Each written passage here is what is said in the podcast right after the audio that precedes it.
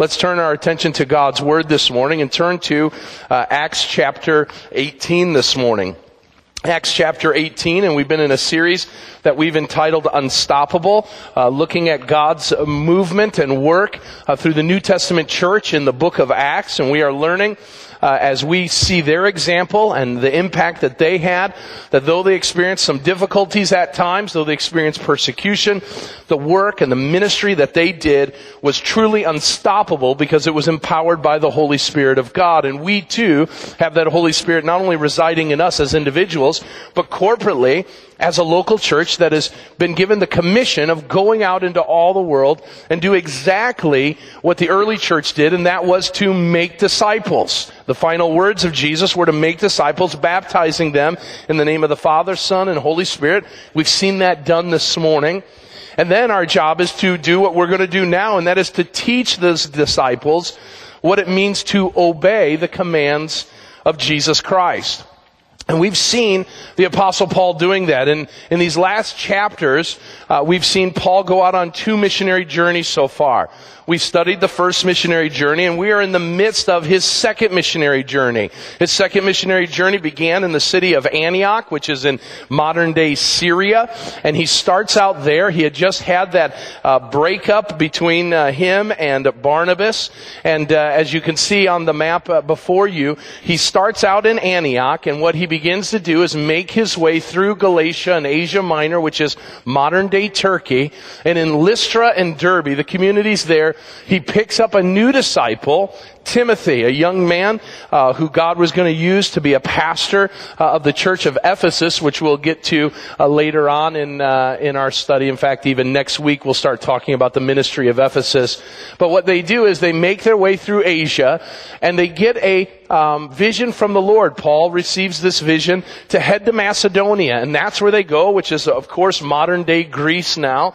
And they head to the city of Philippi, where they see three conversions take place: the conversion of Lydia Lydia, the conversion of a uh, demon possessed slave girl, and, and the Philippian jailer who is impacted by the miracles and the example of Paul and Silas as uh, they are in prison. Then they make their way to Thessalonica and they have uh, some good ministry go there, but Paul is run out of Thessalonica and uh, told by the mob never to come back and he heads down to Berea and Berea is where we see a hunger for God's word that the Bereans studied the scriptures daily and enthusiastically, wanting to know exactly what the word of the Lord had to say to them and the impact that it would have in their lives. And then we learn that uh, Paul heads out on his own to the city of Athens, the capital city of Greece, the seat of all philosophy and all higher thinking and, and debate. And he gives a uh, incredible message on what is called Mars Hill at the Areopagus.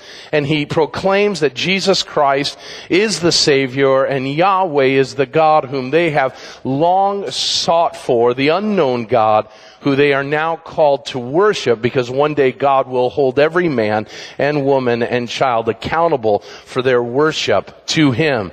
And then he heads out uh, from Athens to the city of Corinth. And that's where we find ourselves this morning. And we're going to look at Acts chapter 18, starting in verse 1. I'm going to read uh, what takes place in Corinth. We'll ask for a word of prayer and then I'll jump into our series uh, again this morning. It says, after this, Paul left Athens and went to Corinth.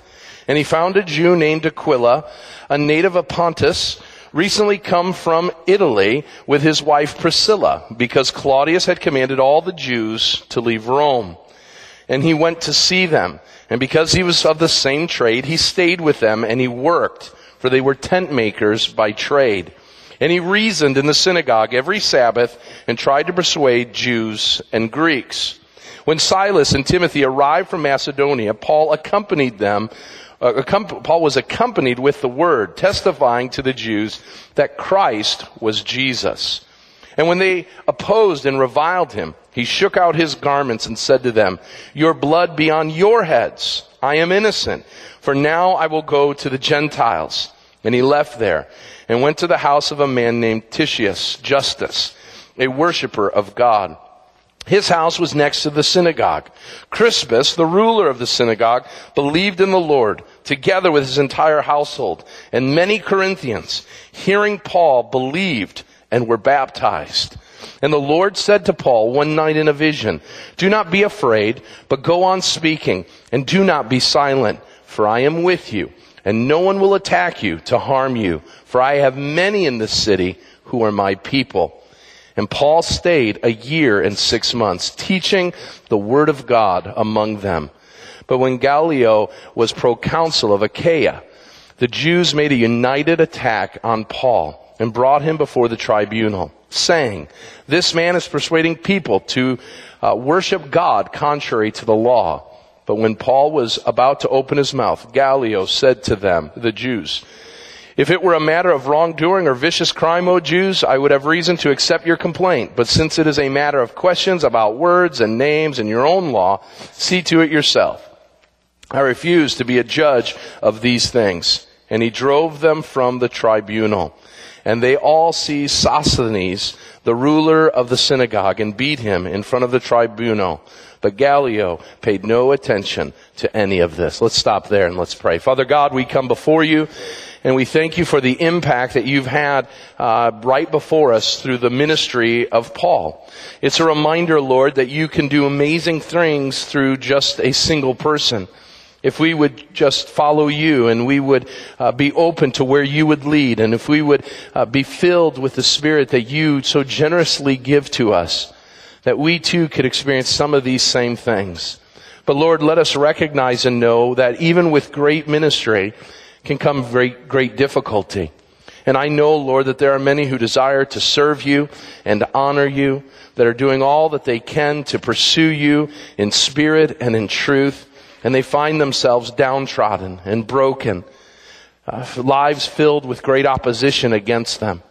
And Lord, I pray today as we see from Paul's example that we might know and understand what it means to be a follower of yours, not only in the good times when everything is going well, but in the difficult times when we want to give up. So Lord, I pray that you would speak through me this morning and that you would use it to empower lives, we ask. In Christ's name we pray. Amen and amen. As we open up chapter 18, we come to a part of the story that many of us maybe don't fully recognize. And one of the reasons why is we read through these passages so quickly and we do them with a sense of rose-colored glasses upon our face. And that is that we look to the apostle Paul and say the guy was a machine. He was a robot. He, he, he was a superhero. And while he was great and while he was an apostle, he was 100% human. And he was just like you and me. And what that meant was that he endured, as he endured difficult times in ministry, those difficulties didn't just bounce off him they dug in deep into his very being. The things that were said about him, the physical agony that was brought to him, those things left scars, both physical and emotional, and they would carry uh, throughout his life. He would lament these wrongs that were done against him over and over again. And we learned this morning that he leaves Athens and he heads into Corinth. And what we get is a picture into the heart of Paul as he enters the city. And it, I gotta be honest with you, it's not altogether that pretty.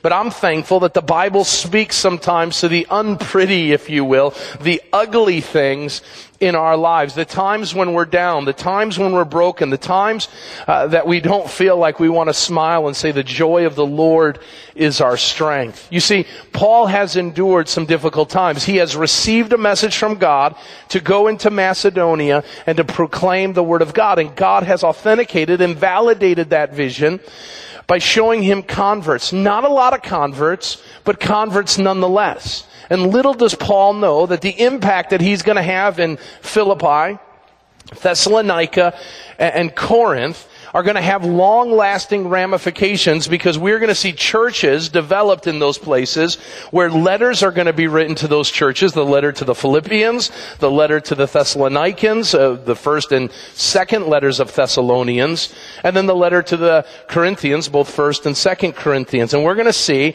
over a long period of time the impact that these churches are going to have in the lives of their communities. But Paul doesn't know that. Paul doesn't know like God does the end from the beginning and the beginning from the end. And he's asking the question, is it all worth it? And that's a great question for Paul to ask because while there have been converts, let's remember that in Philippi, he is beaten and flogged and thrown into prison. Now, he does get released in a miraculous way through the earthquake that releases him from prison but he's kicked out of the city of Philippi nonetheless. He goes to Thessalonica and he has some uh, profitable conversations with people and some conversions take place, only to be reviled and rejected once again and kicked out of the city of Thessalonica. He heads down to Berea where there's some good ministry happening and right when he feels like he's got some respite for his soul, people come from Thessalonica down to Berea and they kick him out of Berea after beating him once again. And so Paul enters into Athens probably a physically exhausted man. And he comes into Athens and now he's all by himself uh, Titus, uh, not Titus, Timothy and uh, Silas um, have le- have been left in Berea and Thessalonica to start the church and to disciple the new converts that are there. And we are told Paul enters into the city of Athens by himself. He does some sightseeing in Acts chapter 17, and he sees this uh, statue to an unknown God, and he gets an opportunity to stand really before a public opinion trial at the Areopagus, where he proclaims claims that Yahweh God is the unknown God and He is the God over all gods. And you better get right with God because God is one day going to judge the living and the dead. And as a result of that, we see that some people at the end of chapter 17 believe. Not many. In fact, Luke just names a couple individuals who uh, obey the call of repentance and believe. But it sure does seem as he enters into Corinth, not only is he a physically tired and broken man, but he is emotionally spent as well. On this weekend after Thanksgiving, it would be easy for many of you to be physically tired. Maybe you hosted lots of people this week. Uh, maybe uh, you were running around doing all kinds of uh, decorating around your house and all of that as our family was doing. You might be physically exhausted this morning. But some of you find yourself, because you had family around and all of that, you're emotionally exhausted too. Paul finds himself really spent. And there are some in our place today who are serving and honoring God, and you've been beat up all over the place. And you're exhausted. And those times of exhaustion cause your hair to turn grayer or maybe to fall out as some have that issue. I don't know who, but some do. Okay? Some of you have wrinkles because of the turmoil and the struggle that has come. And you can name some of the different trials and tribulations of each wrinkle that appears on your face. Some of you find yourself in the middle of the night, unable to sleep, though you are exhausted because of the anxiety and the concern that you have. Some of you know what it's like to have an enemy. An enemy who does, desires nothing more than to bring you down to destroy your reputation, to take away the life as you know it. And if you find yourself here this morning, then you find a common place with the apostle Paul. The apostle Paul enters Corinth, I want you to know, in one of the darkest hours I believe he would ever face as a apostle of, of Jesus Christ. Now, Jesus had told them these days were going to come. And Jesus has told his disciples, and us included, that those days and those seasons were going to come. So don't buy into this idea that when you become a saved individual, when you become a Christian, that life becomes very, very easy. In fact, the Bible tells us the opposite, that many of us will endure great struggles and tribulation and persecution so that we might share in the sufferings of our Lord and Savior, Jesus Christ. Well, uh, Charles Haddon Spurgeon, a favorite uh, preacher of mine, one of the greatest preachers of all time, put it this way. He says, good men are promised tribulations in this world, and ministers may expect a larger share than others. Why? So that they may learn sympathy with the Lord's suffering people, and so may be fitting shepherds of an ailing flock. And what he's saying there is so true of the apostle Paul. If Paul just had good things happening to him, he would have no place of um, connection with the many, many Christians who are struggling through all types of trials and tribulations themselves. Likewise, as a leader within the church, you should expect more opposition and more tribulation because God is going to use you through those trials to be of comfort, to be of care, to be of a shepherding good to those who find themselves in those situations. So Paul is going through a test. And he's enduring a great amount of difficulty so that God can transform him to make him a better shepherd and a better follower of his for the people he is going to minister to. So he comes in, Acts 18, he comes into the city of Corinth. There are three words that I want you to know about the city of Corinth. Number one, it's a cosmopolitan city. It's a cosmopolitan city. It's a large city. It's a city with all kinds of ethnic backgrounds, all kinds of social economic statuses within the city. It was a well-known city. It's southwest of, of where he found himself in Athens. It was one of the major suburbs, if you will, uh, of Athens. And in many ways, it would probably be very similar uh, to uh, from Chicago to about Joliet, a good-sized city. Back in the day, Joliet used to sit by itself and was was a city unto itself, but southwest of the city of Athens, a much bigger city. But it had all kinds of people. The second thing that we need to know about uh, Corinth was that it was a commercial center. It was uh, situated on an isthmus, which is a narrow piece of land between two bodies of water, and it was used as a commercial port uh, for uh, sea travelers and sea merchants to bring their fares and their goods uh, to be traded and sold. But then it had an ability uh, for goods to move across land, which sea travel at the time was very difficult, across land to go from the Aegean Sea to the Adriatic Sea. And so the city of Corinth was a busy place where commerce was taking place. So it was a cosmopolitan city. It was a commercial city. But I want you to know the most important thing is it was a carnal city. It was a carnal city. The very name Corinthian uh, meant that you were a pervert. You would use that phraseology in the Roman Empire and you would say, you're living like a Corinthian. And when you told someone that, you didn't high five them and say, gee whiz, thanks for the pick me up. You were aghast. Why? Because what you were being told is you are a pervert. Because all level of perversions and all level of, of vices were taking place uh, in Corinth. It was the Las Vegas, if you will, uh, of the ancient world where what you did in Corinth stayed in Corinth. And as a result, uh, people would come and, and, pursue all kinds of fantasies, all kinds of uh, depraved ideas, uh, pursuing much, what much had to do with sexuality. And one of the big reasons why was in the middle of Corinth, and I've got a picture for you, is the temple of Aphrodite. And these are the ruins of what is left of that temple. Uh, in modern day, someone's enjoying their trip to Corinth, it looks like there. And you can see it's a beautiful place. Uh, you see the mountain ranges uh, along the, the back end of that, of that photo. But that temple was a place where the worship of love and sex and, and all kinds of depravity were practiced. In fact, at one point, around the time of the apostle Paul, that temple had more than 10,000 both male and women prostitutes that were there so that you could quote unquote worship Aphrodite in the pursuit of your own pleasure.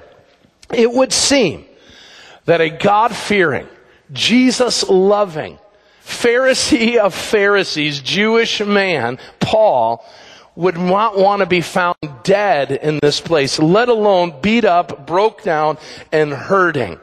But that's exactly where God has him at what is the lowest point in Paul's life. Now you say, Tim, where do you get that? We've just read through Acts 18, the first 17 verses, and I didn't hear anything about depression. I didn't hear anything about brokenness. I didn't hear anything about that. So I want to help you understand the entrance into Corinth from what the Bible says through Paul's own words. Luke doesn't talk about it, and here's why. I don't think Luke can read the mind and heart of the apostle Paul. And so we need Paul to speak to it. So turn to, uh, in your Bibles to 1 Corinthians, the first letter he would write to this church that would be established. 1 Corinthians chapter 2. If you've got a Pew Bible this morning, you'll find our passage on page 952. So the book of Acts, you go to the right, you've got Romans, go through the book of Romans to the book of 1 Corinthians, 1 Corinthians chapter 2, and we're going to start in verse 1. And Paul gives us a preview or a insider view is maybe a better way to put it, of what he is going through and what he's enduring as a result of his visit from uh, the different places in Macedonia, including Athens. This is what he says. And when I came to you, brothers, I did not come proclaiming to you the testimony of God with lofty speech or wisdom. For I decided to know nothing among you except Jesus Christ and Him crucified. Now I'll just stop there for a moment. He goes on in verse 4. And he says, and my speech and my message were not implausible words of wisdom, but in a demonstration of spirit and of power, that your faith might not trust in the wisdom of men, but in the power of God. The first thing you need to recognize about Paul's entrance into Corinth is he's licking his wounds from his visit to Athens. He's just given a defense of Jesus Christ and of God the Father uh, at the most public place of debate, the Areopagus. And he has proclaimed his message. And as he proclaims it, three responses take place. Some believe. Some said we want to hear a little bit more about this new stuff you're teaching, Paul. But the text says many reviled and rejected him. And Paul seemingly is feeling like while he's an incredibly eloquent speaker, while he's an incredibly wise individual, according to the standards of the other group of individuals, they saw him as a foolish babbler, one who didn't know what he was talking about. Early on in my ministry, I attended a, a conference for pastors to work on our preaching and all of that. And, and I felt good about uh, my, my job as a preacher. And I went to this conference and, and I went there with great excitement to learn. And I gotta be honest with you, I felt like I went back to junior high. Because when I would present and I would share with what I was going to do, and you gotta remember, I don't have the education like many. I don't know the big words. I misspell most of them uh, anyway, because Hooked on Phonics didn't work for me. And, and I just got to be honest with you. I called Amanda midway through and I said, I want to come home like a little kid at camp. I said, man, they're ruthless. They, they, they, think nothing of me. They, in some ways, are sarcastic about my approach to studying the scriptures and all that. And I felt like the unpopular kid trying to get to the popular kid's table. And I felt like, gosh, I, don't, who needs this? I'm just going to go and do my thing. And, and as long as you guys accept me, I'm, good to go. And that's, I think, how Paul is feeling. He is feeling like, man, what a waste I am. I can't talk with the persuasion or the eloquence that they do in Greece. They're talking about things that I don't even understand or know. And he finds himself coming in and he tells the Corinthians, listen, I didn't come with the eloquence maybe that the Greeks do. I didn't come with the eloquence that the Athenians do. But I came with a demonstration of the power of God working through a very broken person.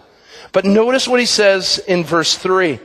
He says, And when I was with you, and I was with you, he says, in weakness, in fear, and much trembling. So Paul enters Corinth with three feelings. Fear, a sense of weakness, speaking of physical weakness, and trembling. A fear of the unknown. And some of you could describe your walk with God right now like that. You're full of fear. You're full of weakness. You're wondering, can I even continue to go on? And because of that, I am fearful. I am trembling about the future. And this passage helps us to understand exactly what's going on because we're going to see the prescription of how we are to find God's grace when we are down and out. Because there will be times as Christians we're going to be down and out.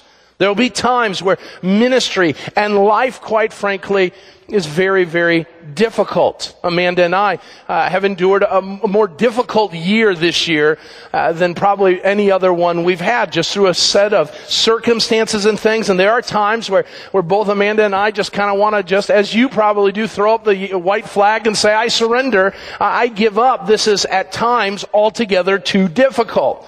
But what we're going to learn is Paul doesn't do that.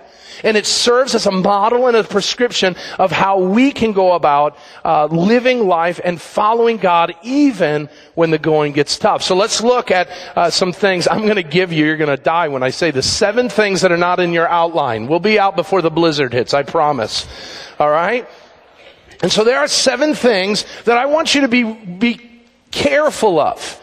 And I want you to recognize that these things, as they start to mount, uh, should be on your a tachometer. A tachometer is on your car that tells the amount of uh, um, uh, work the engine is doing. And so many of you have that, and you'll see that you find yourself, if you gun it really hard, you'll go into the red part of the dial.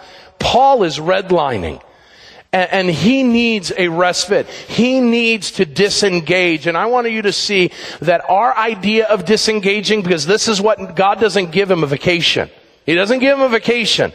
But what he does is gives him some things to enable him to, to go on living life. And so beware, be careful when these things are hitting you. Number one, be careful when you are new to an area.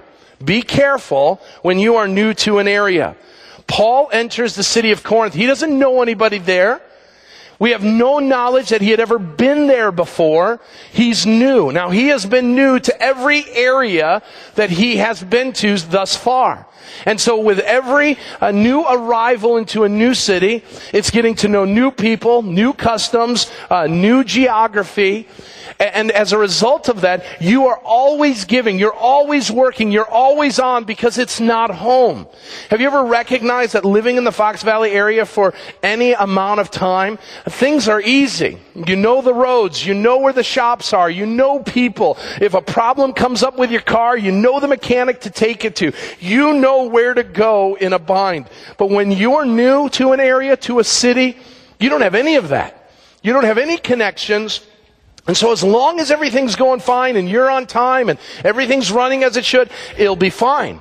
I recently got an email from one of the many people that we've lost to out of state moves in this last year. And we were following up with, uh, with them and I asked them how things were going and they said, Pastor Tim, uh, both my husband and I are really struggling right now. Uh, we don't know anybody here. We haven't found a real good church to connect with yet, and, and we haven't really gotten to know our neighbors. And, and the city is, is so spread out. It's not like the Fox Valley area close. They're in a larger suburban area. And they said, quite frankly, we were just talking the other day, we're starting to regret that we even moved. And maybe some of you have moved here and are feeling that way. When you are new to an area, beware because discouragement can come. That's where Paul finds himself. Number two, beware when you're alone. When you're alone. We are told in the text that Paul is alone. We are told in verse 5 that his team has not arrived yet from Macedonia. In fact, in Acts 17 verses 14 and 15, we are told, then the brothers immediately sent Paul off on his way by the sea but Silas and Timothy remained there. And those who conducted, those who transported Paul, brought him as far as Athens. And after receiving a command for Silas and Timothy to come to him as soon as possible, they departed. So Paul says, Timothy and Silas, you're going to stay in Thessalonica and you're going to get things started, but don't delay because I don't want to be alone. Now there are some people who thrive on being alone. And I don't mean, listen, I don't mean that you like a night away from anybody so you can do what you want to do. I'm good, just think about this. I'm good for 24 hours and then my extroverted self falls apart, okay? So Amanda can be gone for 24 hours. After that 24 hours, I'm calling her saying, come back now, okay? I'm lonely. Someone needs to help me, alright?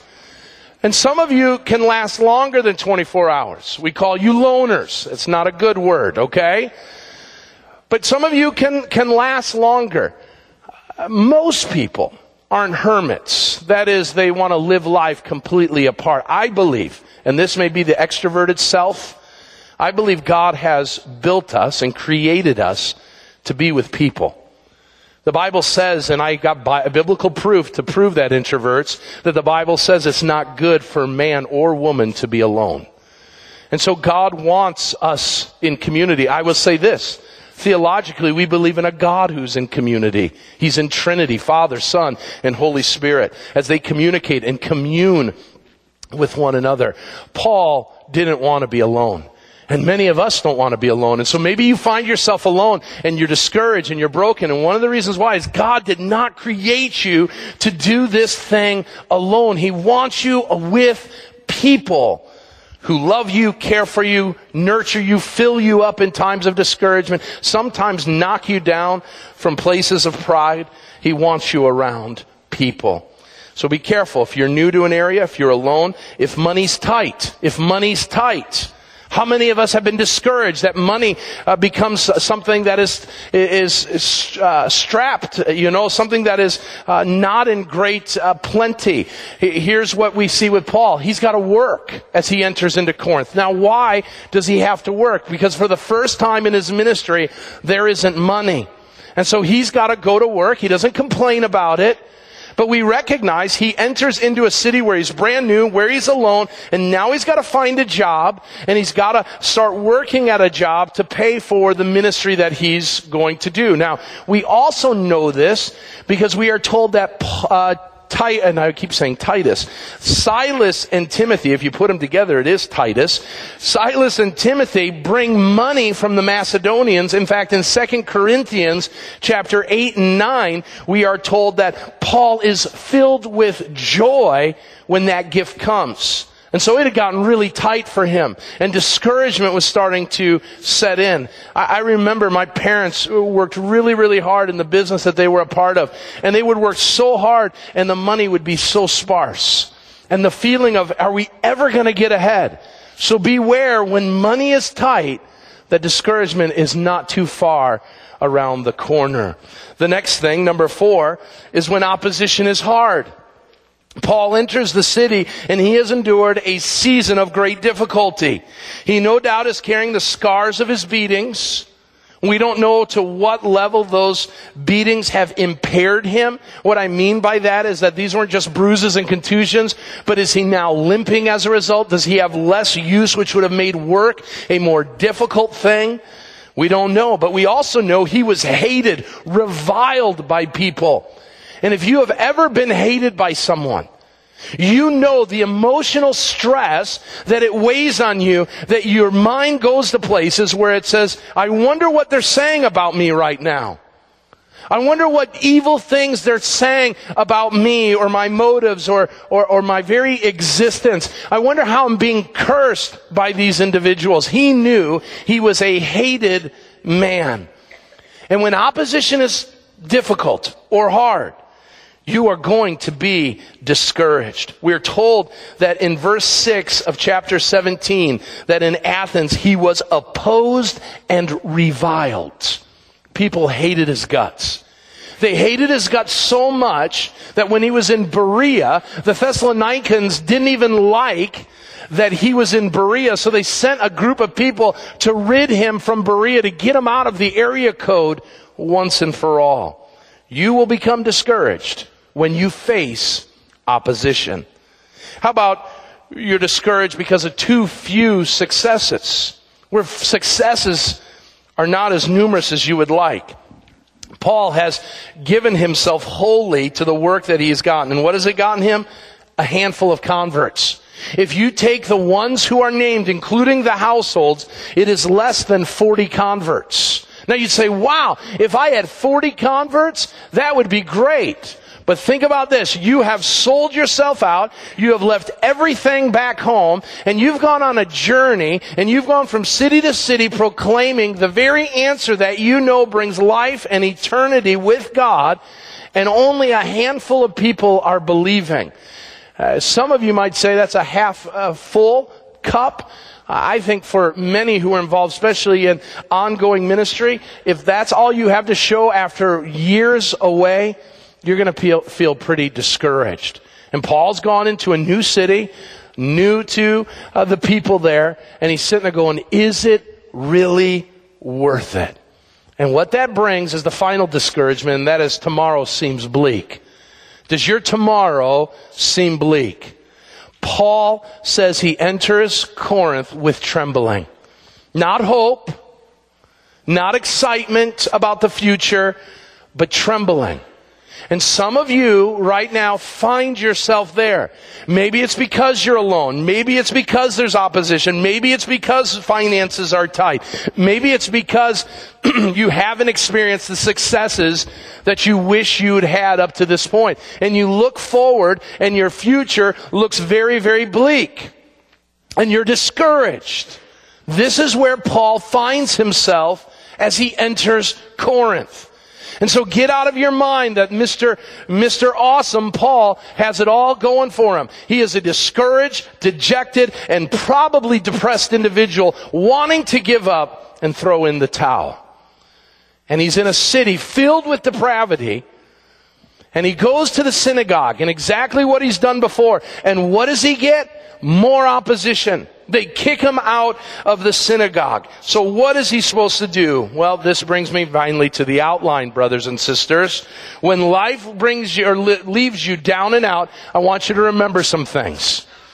I want you to remember some things. Number one, when you find yourself, and you will at some point find yourself, whether it's today or next week or next year, at some point in your Christian life, you're gonna wonder, is it worth it? And your response needs to be to go to Acts 18 and follow the prescription. Prescription number one. When life leaves you down and out, find friends. Find friends. Notice in the text, it says, after this, Paul left Athens and went to Corinth, and he found a Jew named Aquila, a native of Pontus, recently come from Italy with his wife Priscilla, because Claudius had commanded all the Jews to leave Rome, and he went to see them. And it tells us that then he starts to work with them because they both share the common trade of tent making. So Paul's alone in the city. Paul doesn't have anybody. Does Paul say that the people of Corinth, or the Christians in Corinth, the God-fearers of Corinth, aren't welcoming people? Or that it's God's will that he go it alone? Some people enter into churches and because someone doesn't say hello to them, they walk out and say, well, they're just not very friendly people, so I'm not going to do Christian fellowship. I'm going to do my life all by myself. Paul, it says, goes and finds them and he seeks them out. He goes to find them and see them. He is uh, proactive in finding helpers in this thing called life. We call them friends. Now the friends, now what makes a friend? I want you to notice what the text says. The first thing that makes a friend is that you have some level of common experience with them. Paul has been chased out of a city, numerous cities. What about Aquila and Priscilla? They were chased out of their city, the city of Rome, because they were Jews. And so they have a commonality. They both know what it's like to be hated. They both know what it's like to be pushed out of the places that they wish they could stay. Number two, we see what friendship is all about. Friendship is helping one another. Paul was without money. Aquila and Priscilla had work for him, and they put Paul to work. And it enabled Paul, because we don't see Paul go hungry, we don't see him go without clothes, we don't see him go without a home. He gets exactly what he needs from his friends in his hour of need. We need friends like that. Friends that have common experiences with us, and friends who know our area of need and fill us up. Can I tell you, in this world, you have lots of people who will take withdrawals from your bank. They will take withdrawals because they need them. And sometimes they'll be thankful for it, and other times they'll just take them.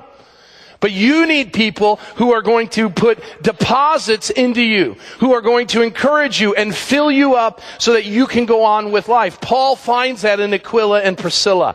He finds people that begin to fill him up, who encourage him to go on. Find friends when you're discouraged. Number two, We need to recognize once we find some friends, we need to not get frustrated. We see in the text that Paul goes into the synagogue and it tells us in verse 6, after preaching and proclaiming the good news of Jesus Christ, they say, we don't want it. Thanks, but no thanks. And what does Paul do? Listen, don't try to sanctify this. He says, I'm done with you. May God have mercy on your souls. Out of here. All right? Drops the mic and heads out.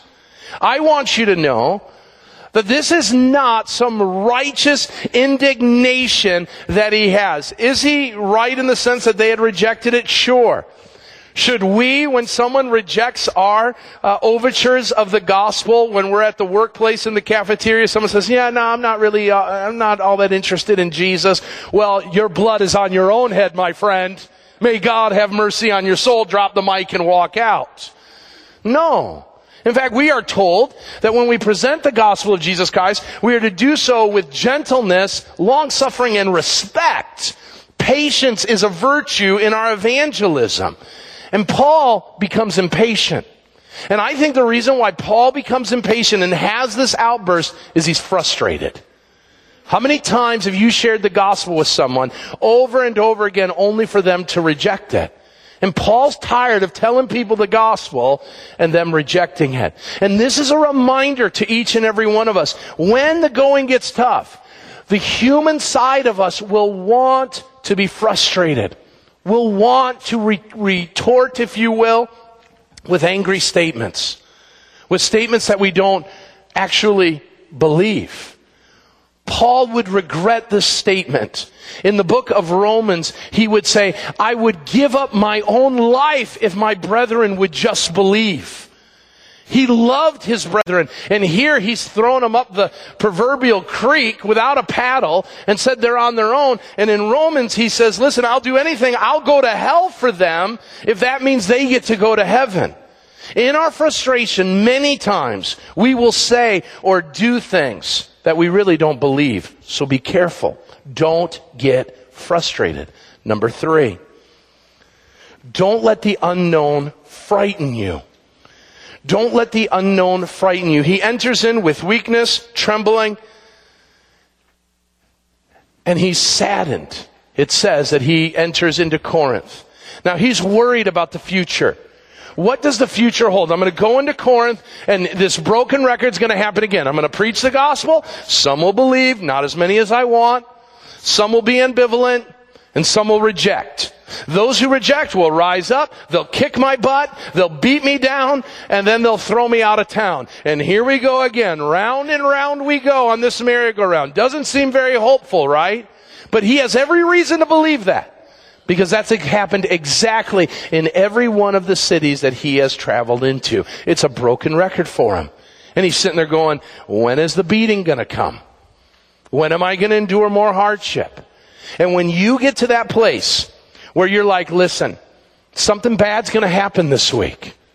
You are filled with an unknown that frightens you. Because you're not filled with hope. And in that moment, God graces Paul with encouragement. And I believe He graces each and every one of us with encouragement. So when we're down, what does the Lord do? He does what He did to Paul. He comes to Paul in a vision and He says, do not be afraid. He says in verse 9, but go on speaking and do not be silent, for I am with you and no one will attack you to harm you, for I have many people in the city who are my people. What God says is, listen, Paul, your future is bright.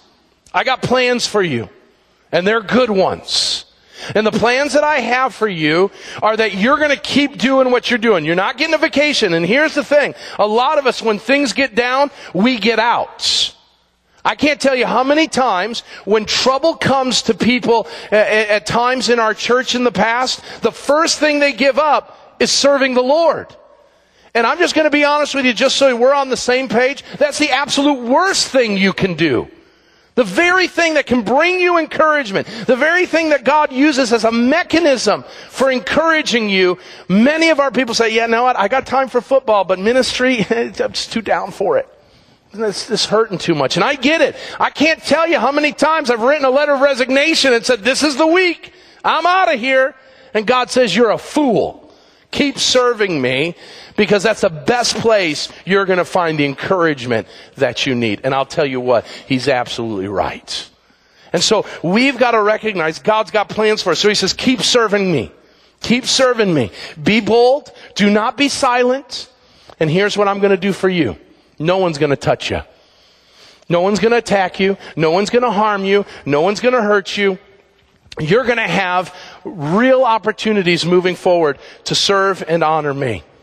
And we need to recognize that, that God gives us that promise. Now, does He give us the promise that bad will never happen? No. But He gives us the promise that He will always be with us, that He will never leave us or forsake us. That's good enough for me, right? And that should be good enough for all of us. God encourages Paul and tells him to do what? To continue the fight. And that's what Paul does. He continues. He shares the gospel. He's rejected by the synagogue. And this is really humorous. I think he does it out of frustration. Paul leaves the synagogue and he goes right next door and he starts a church. and Crispus, the synagogue ruler, he gets saved. And Titius, Justus, he gets saved. And God begins to do a work in the life of the people of Corinth. And God wants to do that work in us. He continues to work to make a living. He doesn't give up. He doesn't quit. He doesn't ever grumble about where he's at with the Lord. He doesn't say, this is stupid, God. He continues the fight. And here's why. God's always faithful. And if you walk away with anything today in your broken, downhearted spirit, recognize this. When you are down, God's always up. When life is tough, God's always winning. And God says, listen, Paul, I got many people in this city. What that tells us is God knows who's getting saved long before we do.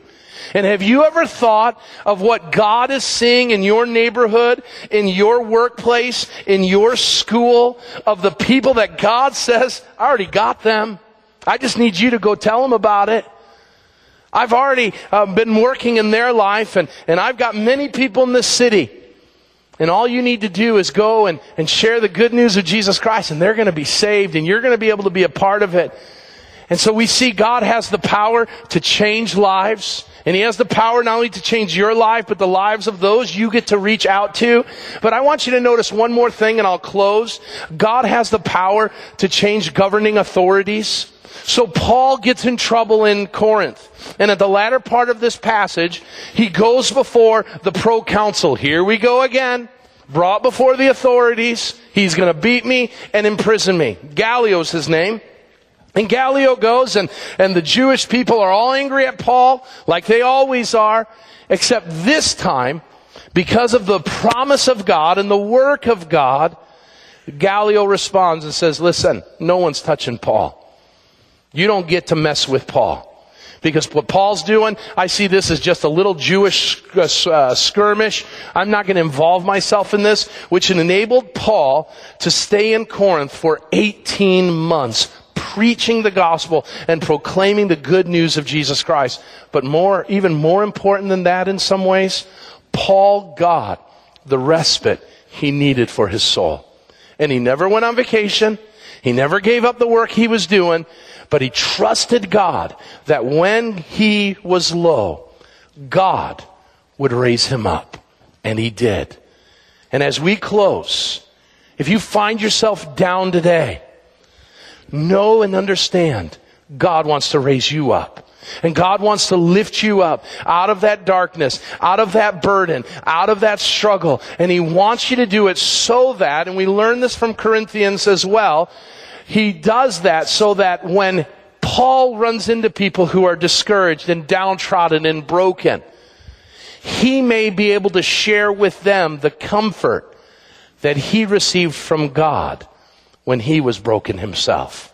And so God's got you going through these things, not to leave you there, but to raise you up so that when you find another who is in the same spot that you once found yourself in, that you can share the comfort of what it's like to be encouraged by God himself as you share the good news of Jesus Christ with the broken around you.